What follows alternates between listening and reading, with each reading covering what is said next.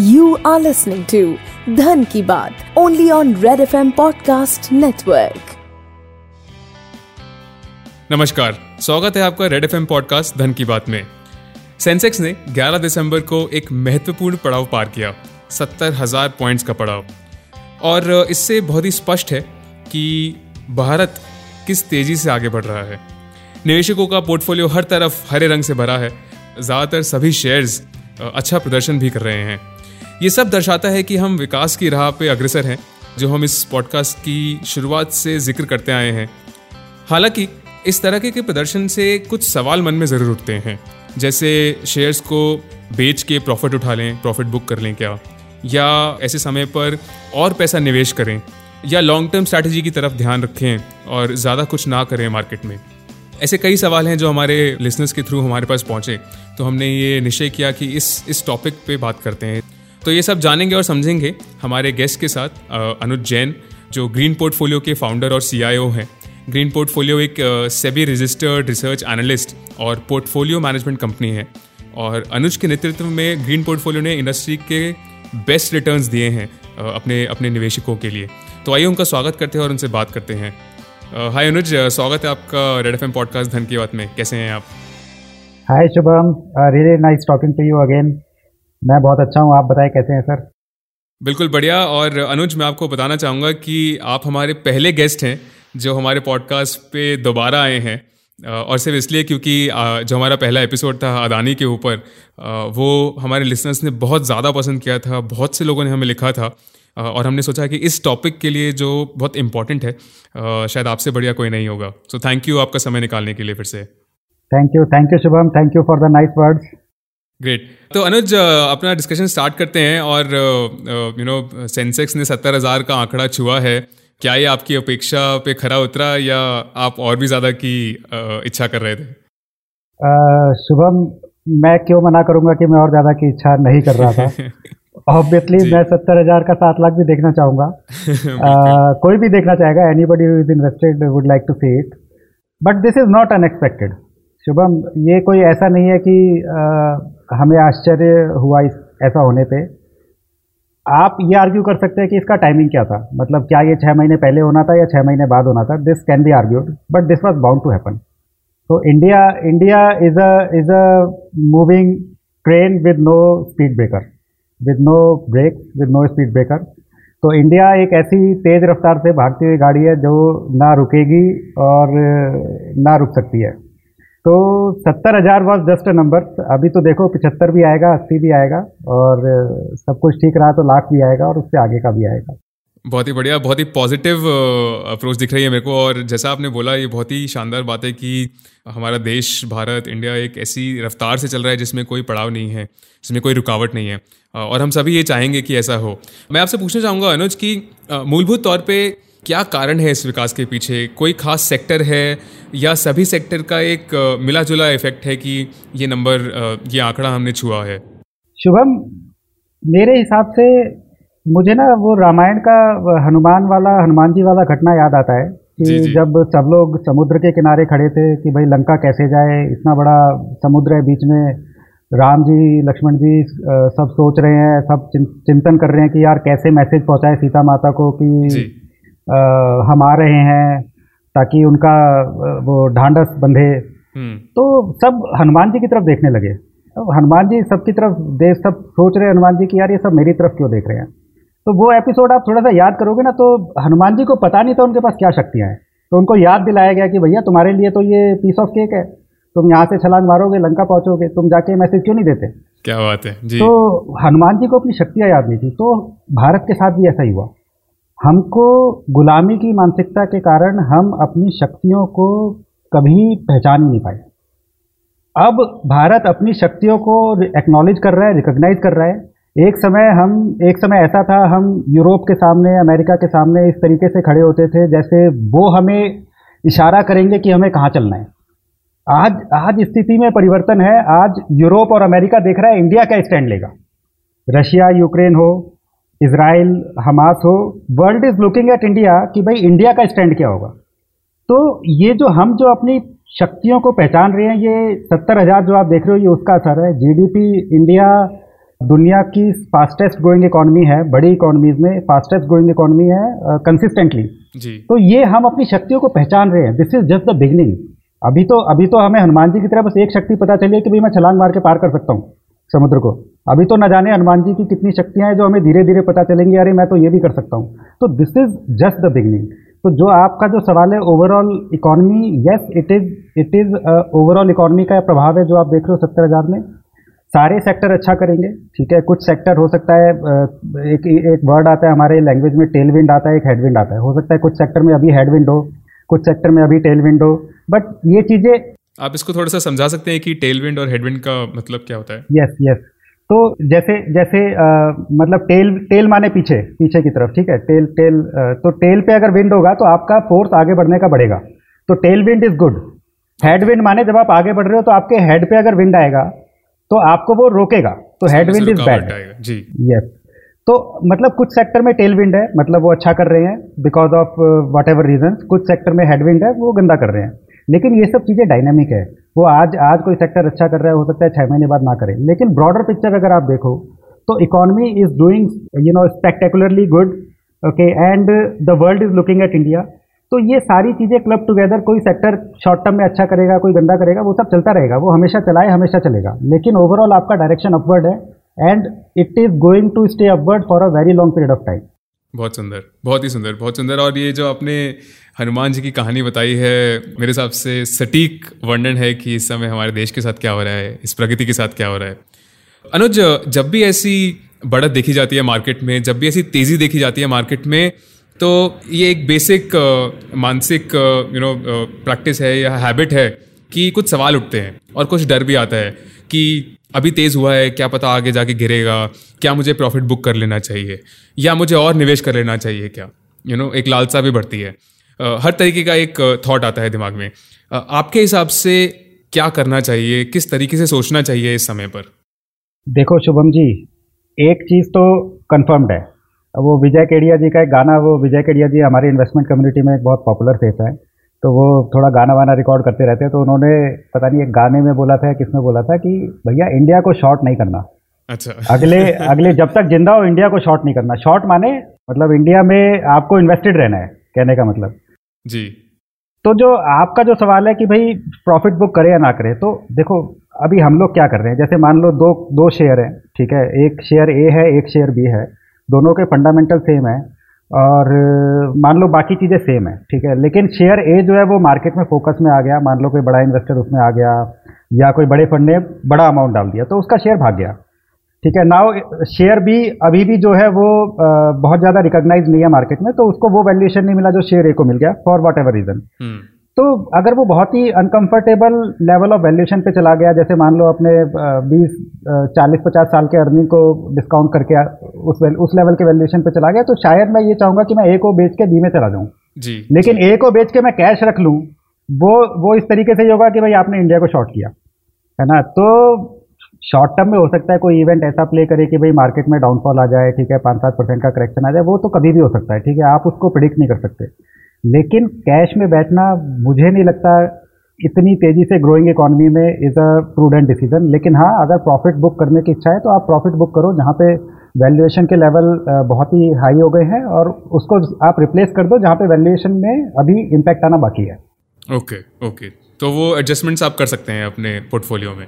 That is advisable तो ये strategy हर हर स्तर पर समान रहेगी? मानिए स्मॉल कैप हुआ मिड कैप हुआ लार्ज कैप हुआ या कुछ अलग अलग होगा इसमें। तो शुभम जनरली क्या है? Small cap mid cap large cap ये टर्म यूज़ होती है। जी। ठीक है? नॉर्मली जो नए इन्वेस्टर है या इवन पुराने इन्वेस्टर जो है जनरली लोग स्मॉल कैप को हाई रिस्क उससे देखते हैं नज़रिए से। लार्ज कैप को लो रिस्क नज़रिए से देखते हैं।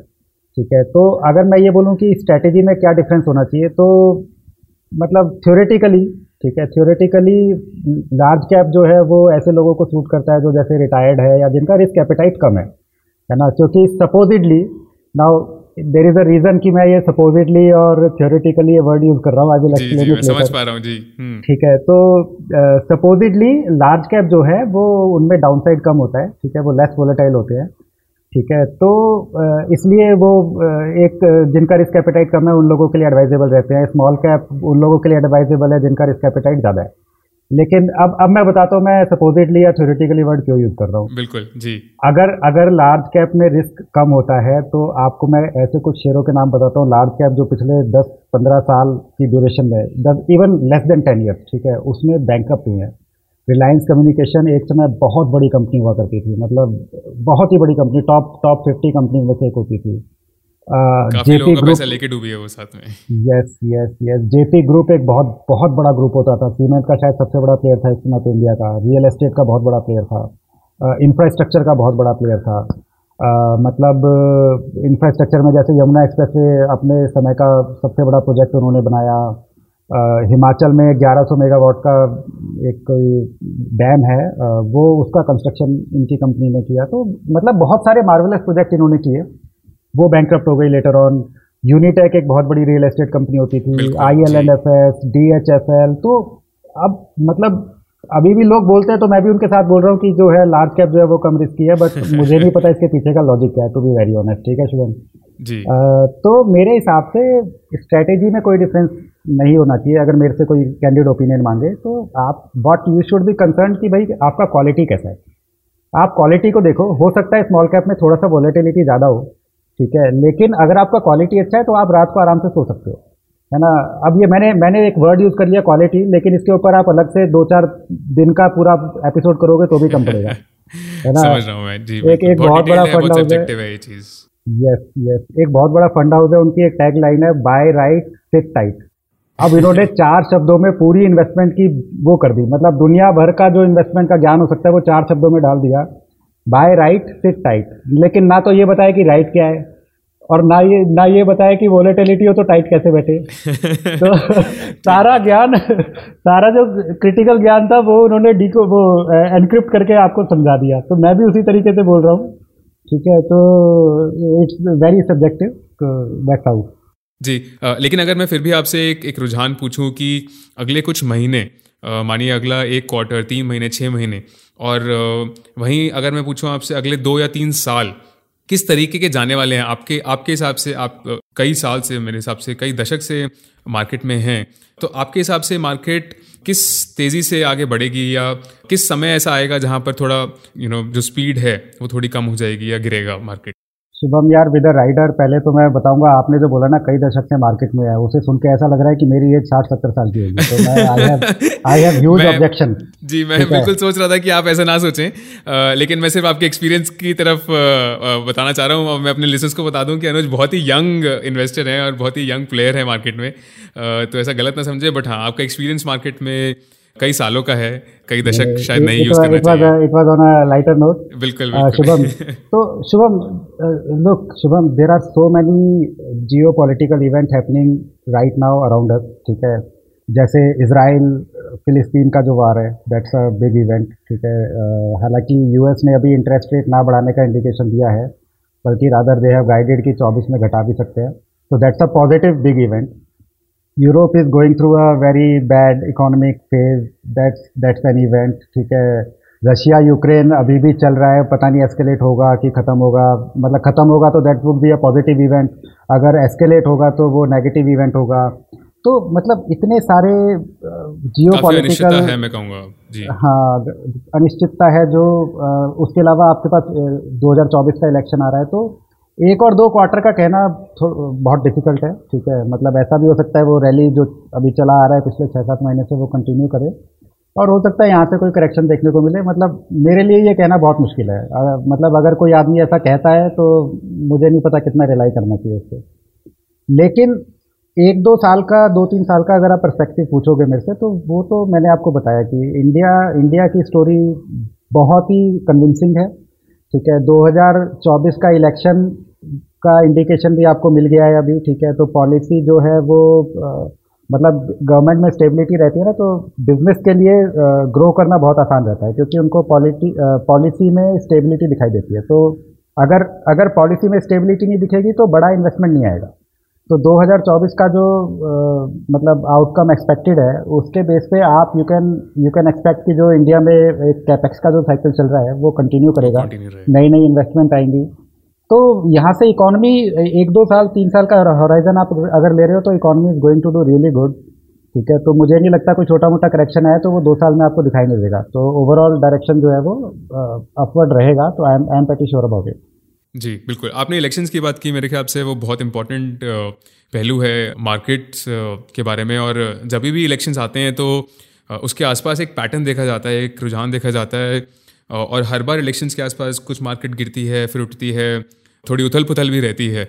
इस बार के इलेक्शंस कुछ अलग होंगे या साधारण तौर पे चलेगा या आपको लगता है कि कुछ दिलचस्प देखने को मिलेगा?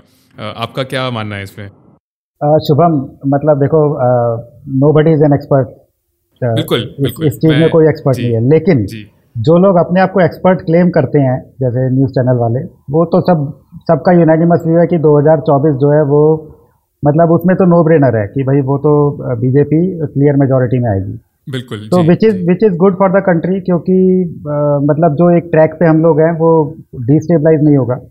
तो मतलब 2024 तो you know by and large सबको पता है क्या होने वाला है। ठीक है? तो उस उस उस एंगल से हम लोग बिल्कुल एश्योर्ड हैं। हम लोग माने जो इन्वेस्टर कम्युनिटी है they are very assured from इसीलिए आप सत्तर हज़ार का लेवल देख रहे हो। तो मतलब अराउंड इलेक्शन जो मेरे ख्याल से मई 24 में ड्यू है अराउंड इलेक्शन मुझे नहीं लगता कोई मेजर वॉलेटिलिटी आएगी बिकॉज़ सब लोग एक्सपेक्ट सबकी एक्सपेक्टेशन सेम है। ठीक है? तो वो ऑलरेडी डिस्काउंटेड होगा, जो मार्केट के लेवल आप देख रहे हो, उसमें ऑलरेडी वो डिस्काउंटेड है 2024 में क्या रहने वाला है। तो ये तो ये 2024 का मैं कोई मेजर इम्पैक्ट मार्केट के लेवल पे नहीं देखता लेकिन ओवरऑल डायरेक्शन जो अपवर्ड बनी हुई है आई थिंक वो बनी रहेगी। लेकिन एक दो क्वार्टर में क्या होगा वो कहना थोड़ा मुश्किल है। हालाँकि सारे बड़े इवेंट्स जो है वो ऑलरेडी डिस्काउंट हो चुके हैं मार्केट के लेवल पे। आपका इसराइल वार भी आ गया रशिया वार भी आ गया यूएस का गाइडेंस भी आ गया जो अभी हमने डिस्कस किया है। तो वो सब ऑलरेडी डिस्काउंटेड है तो आ, मतलब मुझे नहीं लगता कोई मेजर करेक्शन ड्यू है यहाँ पे। लेकिन आ, मतलब अपसाइड तो रहेगी, क्योंकि इंडियन इकोनॉमी अच्छा करती रहेगी। बिल्कुल बिल्कुल। बहुत बढ़िया।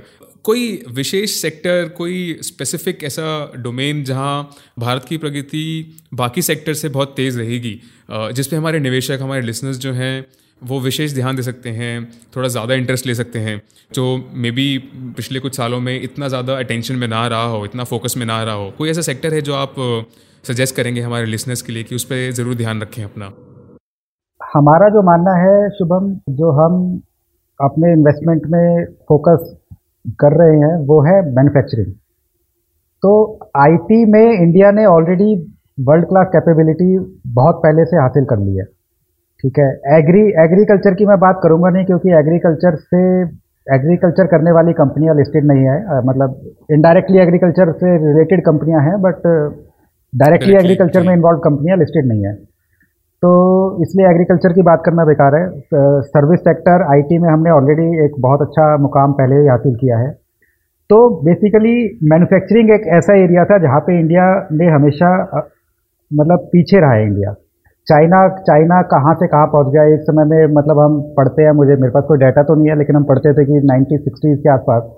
जब इंडिया चाइना वार हुआ, तब इंडिया चाइना से हर लहजे में इकोनॉमी वाइज या सामरिक शक्ति मतलब military power wise we were ahead of China but उसके बाद नाइन्टीज़ के बाद चाइना ने डबल डिजिट ग्रोथ देखी कंसिस्टेंटली फॉर ट्वेंटी ईयर्स और हम लोग तीन चार तीन चार परसेंट टाइप का ग्रोथ कर रहे थे। तो चाइना कहाँ से कहाँ पहुँच गया और हम बहुत लेगर्ड रहे मैन्युफैक्चरिंग सेक्टर में। और वही फोकस गवर्नमेंट का दिखाई भी देता है। और कोविड के बाद तो गवर्नमेंट का जो एग्रेशन है टुवर्ड मैन्युफैक्चरिंग सेक्टर वो मतलब मैंने मतलब हिस्ट्री थोड़ा सा पढ़ा है, ठीक है? लेकिन मैंने नहीं देखा इतना इतना एग्रेसिव इंडियन एडमिनिस्ट्रेशन कभी किसी चीज़ को लेकर रहा हो जितना आज के डेट में मोदी सरकार मैन्युफैक्चरिंग को लेके है। आप आप देखो मतलब आज से पहले हम क्या देखते थे? आज से पहले मतलब इस इस रिजीम से पहले और रादर रादर कोविड से पहले डेट इंक्लूड्स मोदी जी का रिजीम और उससे पहले का रिजीम उसमें हम क्या देखते थे कि जब भी फ्री पैसा बढ़ता था तो वो बढ़ता था वोट खरीदने के लिए। तो आप गरीबों को दे रहे हो किसानों को दे रहे हो महिलाओं को दे रहे हो अल्पसंख्यकों को दे रहे हो या जाति के हिसाब से बांट रहे हो तो ये इस तरीके से पैसा बढ़ता था वोट खरीदने के लिए। उसको दिखाया जाता था कि भाई वो लोगों के अपलिफ्टमेंट के लिए है बट अल्टीमेटली पॉपुलिस्ट होता था और आप वोट खरीदते थे। बिल्कुल हम्म। और कहीं भी आप कैपिटलिस्ट को कोई पैसा देते थे एंटरप्रेन्योर को कोई पैसा देते थे तो उसको हमेशा इस नज़र से देखा जाता था कि भाई ये तो फ्रॉड हो रहा है ये करप्शन हो रहा है। आज आप माइंडसेट का चेंज देखिए। मतलब मैं वाई आई एम कन्विंस कि इंडियन इकोनॉमी अगले 10-20 साल तक बहुत अच्छा करने वाली है और इंडिया में आप कैश पे नहीं बैठ सकते आपको इन्वेस्टेड रहना पड़ेगा है ना? नहीं तो नहीं तो आप कैश पे बैठोगे तो गरीब रह जाओगे। तो ये मैं माइंडसेट का चेंज बता रहा हूँ शुभम। अब 2020 के बाद ये लोग जो ये लोग पीएलआई स्कीम लेके आए हैं तो उसका टोटल लाखों करोड़ में जा रहा है। और ये किसको बटेगा? ये किसी किसी किसान को नहीं बटेगा ये किसी गरीब आदमी को नहीं बटेगा जाति के हिसाब से नहीं बटेगा ये सारा एंटरप्रेन्योर्स को मिलेगा। हम्म, ठीक कह रहे हैं बिल्कुल look at the change in mindset तो ये माइंडसेट का जो चेंज है ये हमको बहुत आगे ले जाएगा। और ये सारा जो गवर्नमेंट का फोकस है जितना पीएलआई आया ये सब मैन्युफैक्चरिंग में आया। और उसका टाइमिंग बहुत इंटरेस्टिंग है। टाइमिंग तो इंटरेस्टिंग है। आप देखो एक वर्ड चल रहा है एंटी चाइना सेंटिमेंट या चाइना प्लस वन जी जी तो ये क्या है? ये दिस इज़ समथिंग ये ऐसा नहीं है कि कोविड के बाद कंपनियों को लगा कि भाई मतलब चाइना से डी रिस्क करना है। This is a thing that is actually on the ground ठीक है? सारी कंट्रीज़ कंपनीज़ वो शिफ्ट करना चाहती है चाइना से। And that has given India humongous opportunity in terms of size यहाँ पे शुभम, मैं एक इंटरेस्टिंग नंबर भी कोट करता हूँ आपको, ताकि व्यूअर्स को पता लगे कि हम हम किस लेवल पे है और कहाँ तक का पोटेंशियल है। नहीं कर पाएँगे वो हमारी अपनी बदकिस्मती होगी, लेकिन अगर करें तो हम कहाँ तक जा सकते हैं। Just just take a number 2021 में इंडिया का टोटल केमिकल प्रोडक्शन वो था 60 बिलियन डॉलर और 2021 में चाइना का केमिकल प्रोडक्शन टोटल था 1 ट्रिलियन डॉलर यानी 1000 बिलियन डॉलर एक साल का। तो आप देख रहे हो कितने गुणे का अंतर है? लगभग पंद्रह गुणे का अंतर है। अगर आपने टेन परसेंट ऑफ़ चाइना का मार्केट भी कैप्चर कर लिया तो आपका केमिकल सेक्टर यहाँ से ढाई गुना हो जाएगा, मोटी बात। तो this is the kind of potential coupled with opportunity और टाइमिंग आपके साथ है। तो मेरे हिसाब से मैन्युफैक्चरिंग सेक्टर एक ऐसा है जो पहले लेगार्ड रहा आज़ादी के बाद से और अब वो फ्रंट पे रहेगा। क्योंकि आईटी और सर्विसेज़ में आपने ऑलरेडी एक सेचुरेशन का लेवल हासिल कर लिया है। ठीक है एग्रीकल्चर अपनी एग्रीकल्चर की ग्रोथ रेट आप थोड़ी बहुत एक आध परसेंट से बढ़ा लोगे। ठीक है, उससे ज़्यादा का पोटेंशियल नहीं है उसमें लेकिन मैन्युफैक्चरिंग एक ऐसा सेक्टर है जहाँ पे आप अल्फ़ा क्रिएट कर सकते हो, जहाँ पे आप जीडीपी से ज़्यादा ग्रोथ लाके कंट्रीब्यूट कर सकते हो जीडीपी में। ब्रिलियंट मैं कहूँगा क्योंकि ये बहुत ही सही बात है, आपने कही। मेरे को एक बात याद आती है एक डिस्कशन था जिसमें मैं आर सी भार्गवा हैं मारुति के चेयरमैन मारुति सुजुकी के चेयरमैन और उनकी एक बुक है, जिसमें उन्होंने ये एग्जैक्टली यही मेंशन किया है कि अगर भारत को आगे बढ़ना है तो सिर्फ़ और सिर्फ़ मैन्युफैक्चरिंग सेक्टर ही है जो भारत को आगे लेके जा सकता है। और जैसा आपने कहा, मुझे एकदम से वो बात याद आई और बिल्कुल सटीक है ये बात, क्योंकि मैन्युफैक्चरिंग सेक्टर में जो ग्रोथ हो रही है इस समय, वो अनप्रेसिडेंटेड है, हमने आज से पहले नहीं देखी है। और वो बहुत ही पॉजिटिव है हमारे देश के लिए, हमारे जीडीपी के लिए भी। तो अनुज मेरा अगला सवाल थोड़ा सा इस इस ट्रैक से हटके है। मैं आर्टिफिशियल इंटेलिजेंस और एआई का पहलू भी बीच में लाना चाहता हूँ बिकॉज़ ये बहुत तेज़ी से हमारे दिन प्रतिदिन की यू नो दुनिया में, दिनचर्या में अपनी जगह बनाता जा रहा है। इसका कैसा असर, थोड़ा लार्जर पर्सपेक्टिव में बहुत ही ब्रॉड टर्म में अगर हम पूछें तो इसका कैसा असर दिखने को मिल सकता है मार्केट्स में निवेश की दुनिया में, खास करके? शुभम, आजकल क्या है ये सवाल बहुत अच्छा भी है और बहुत मुश्किल भी है मेरे लिए। आर्टिफिशियल इंटेलिजेंस को मैं थोड़ा सा इसमें टेक्नोलॉजी भी मान लेता हूँ कि मतलब आर्टिफिशियल इंटेलिजेंस इंक्लूडिंग टेक्नोलॉजी तो टेक्नोलॉजी इन्वेस्टमेंट वर्ल्ड में ड्रास्टिक परिवर्तन लेके आ रही है। लेकिन मेरे हिसाब से आपका सवाल था कि आर्टिफिशियल इंटेलिजेंस ह्यूमन ब्रेन को भी रिप्लेस कर रही है क्या? कुछ उस डायरेक्शन में था। तो आर्टिफिशियल इंटेलिजेंस ऐसा अपियर हो सकता है कि वो ह्यूमन को रिप्लेस कर रही है बट ह्यूमन को रिप्लेस कर नहीं पाएगी artificial intelligence investment related field में।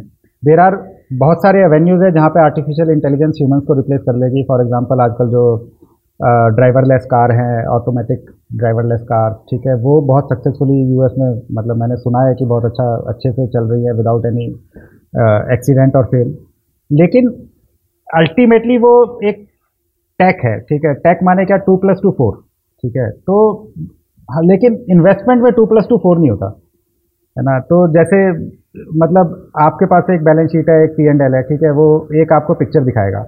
लेकिन किसी आदमी के प्रमोटर के दिमाग में क्या चल रहा है? वो जब आप उससे बात करोगे, आपका किस तरीके का क्वेश्चन होगा, आपका फॉलोअप क्वेश्चन कैसा होगा, उस पर बहुत कुछ डिपेंड करता है, ठीक है? तो मतलब कोई कोई आदमी अच्छा है, वो, मेरे लिए अच्छा हो सकता है, आपके लिए अच्छा नहीं हो सकता। है ना? आप मेरे को लगेगा वो आदमी यार बहुत अच्छा बिज़नेस ग्रो करेगा आप बोलोगे नहीं यार बहुत अच्छा ग्रो नहीं करेगा। वो तो ढीला आदमी है। तो ये ये जो सब्जेक्टिविटी है मुझे नहीं पता एआई का वो लेवल आएगा कि नहीं आएगा कि वो सब्जेक्टिविटी को डिकोड कर पाएगी या वो जो एक गट फीलिंग टाइप की चीज़ जो है वो एआई में है कि नहीं I am not aware of that thing लेकिन लेकिन इन्वेस्टमेंट थोड़ा गट फीलिंग है है ना? अभी जैसे जैसे वो बाय राइट सिट टाइट है अब सिट टाइट है वो एआई कैसे बताएगा कब तक सिट टाइट करना है? है ना? तो वो, वो सिर्फ़ पुराने पैटर्न को देख सकता है। तो वो पैटर्न देख लेगा वो पैटर्न के हिसाब से बता देगा भाई हर पाँच साल में करेक्शन आता है। लेकिन वो हर पाँच साल का करेक्शन अगले पाँच साल में आएगा इसके पीछे क्या लॉजिक है? कोई लॉजिक नहीं हो सकता है एफ़ आई आई के पास पैसा हो वो पंप इन कर दे और वो पाँच साल का करेक्शन जो है वो सातवें साल में शिफ्ट हो जाए। तो मतलब it's very complicated for me to answer since I am not a tech guy but I don't think कि गट फीलिंग और ये सब्जेक्टिविटी को ए के लिए डिकोड करना पॉसिबल है। लेकिन हाँ बहुत सारी चीज़ें जो मैकेनिकल हैं या पार्शली मैकेनिकल हैं वो वहाँ पे एआई का डिस्ट्रप्शन तो बढ़ने ही वाला है। आप देखो टेक्नोलॉजी आज से आज से 20 साल पहले कंप्यूटर किसी ऑफ़िस में नहीं होता था। आज बिना कंप्यूटर के ऑफ़िस नहीं हो सकता। रादर ऑफ़िस की ज़रूरत नहीं है सिर्फ़ कंप्यूटर हो तो भी चल जाएगा जी जी बिल्कुल हाँ तो वो सब डिस्ट्रप्शन तो आते रहेंगे आएँगे। देखो ह्यूमैनिटी इवॉल्व करेगी उसके अराउंड है ना देखते हैं क्या होता है। ग्रेट ग्रेट बहुत बढ़िया डिस्कशन अनुज मेरे हिसाब से। आ, मैं आखिरी में एक आपसे सवाल पूछना चाहता हूँ जो शायद हमारे सभी लिसनर्स के लिए बहुत मददगार रहेगा। कोई ऐसा सिद्धांत कोई ऐसा प्रिंसिपल खास करके जब मार्केट एक अनसर्टेन या अनिश्चित दौर में हो जहाँ पर ये डिसीज़न लेना थोड़ा सा मुश्किल हो हमारे लिए कि आगे कैसा होगा कैसा नहीं होगा। ऐसे में कोई सिद्धांत या कोई प्रिंसिपल जो आप यूज़ करते हो अपनी निवेश की दुनिया में अगर आप वो हमें बता पाएँ हमारे लिसनर्स को बता पाएँ आई थिंक बहुत मददगार होगा।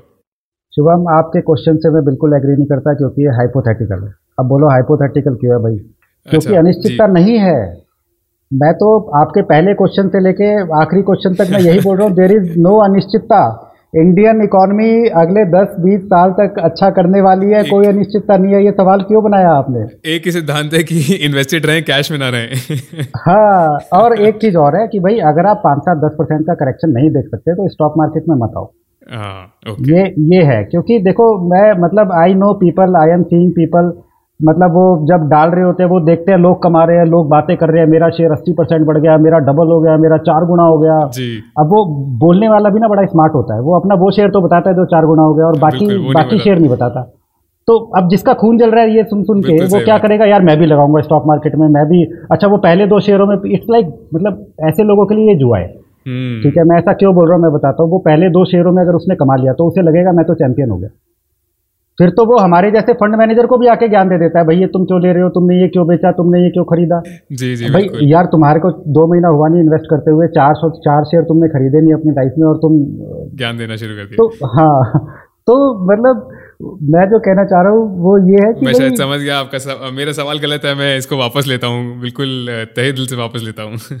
तो इंडियन इंडियन स्टोरी एक तरफा जाने वाली है ठीक है छोटे मोटे डिस्क्रप्शन आएँगे। डिस्क्रप्शन माने पाँच पाँच दस परसेंट का करेक्शन आ जाए।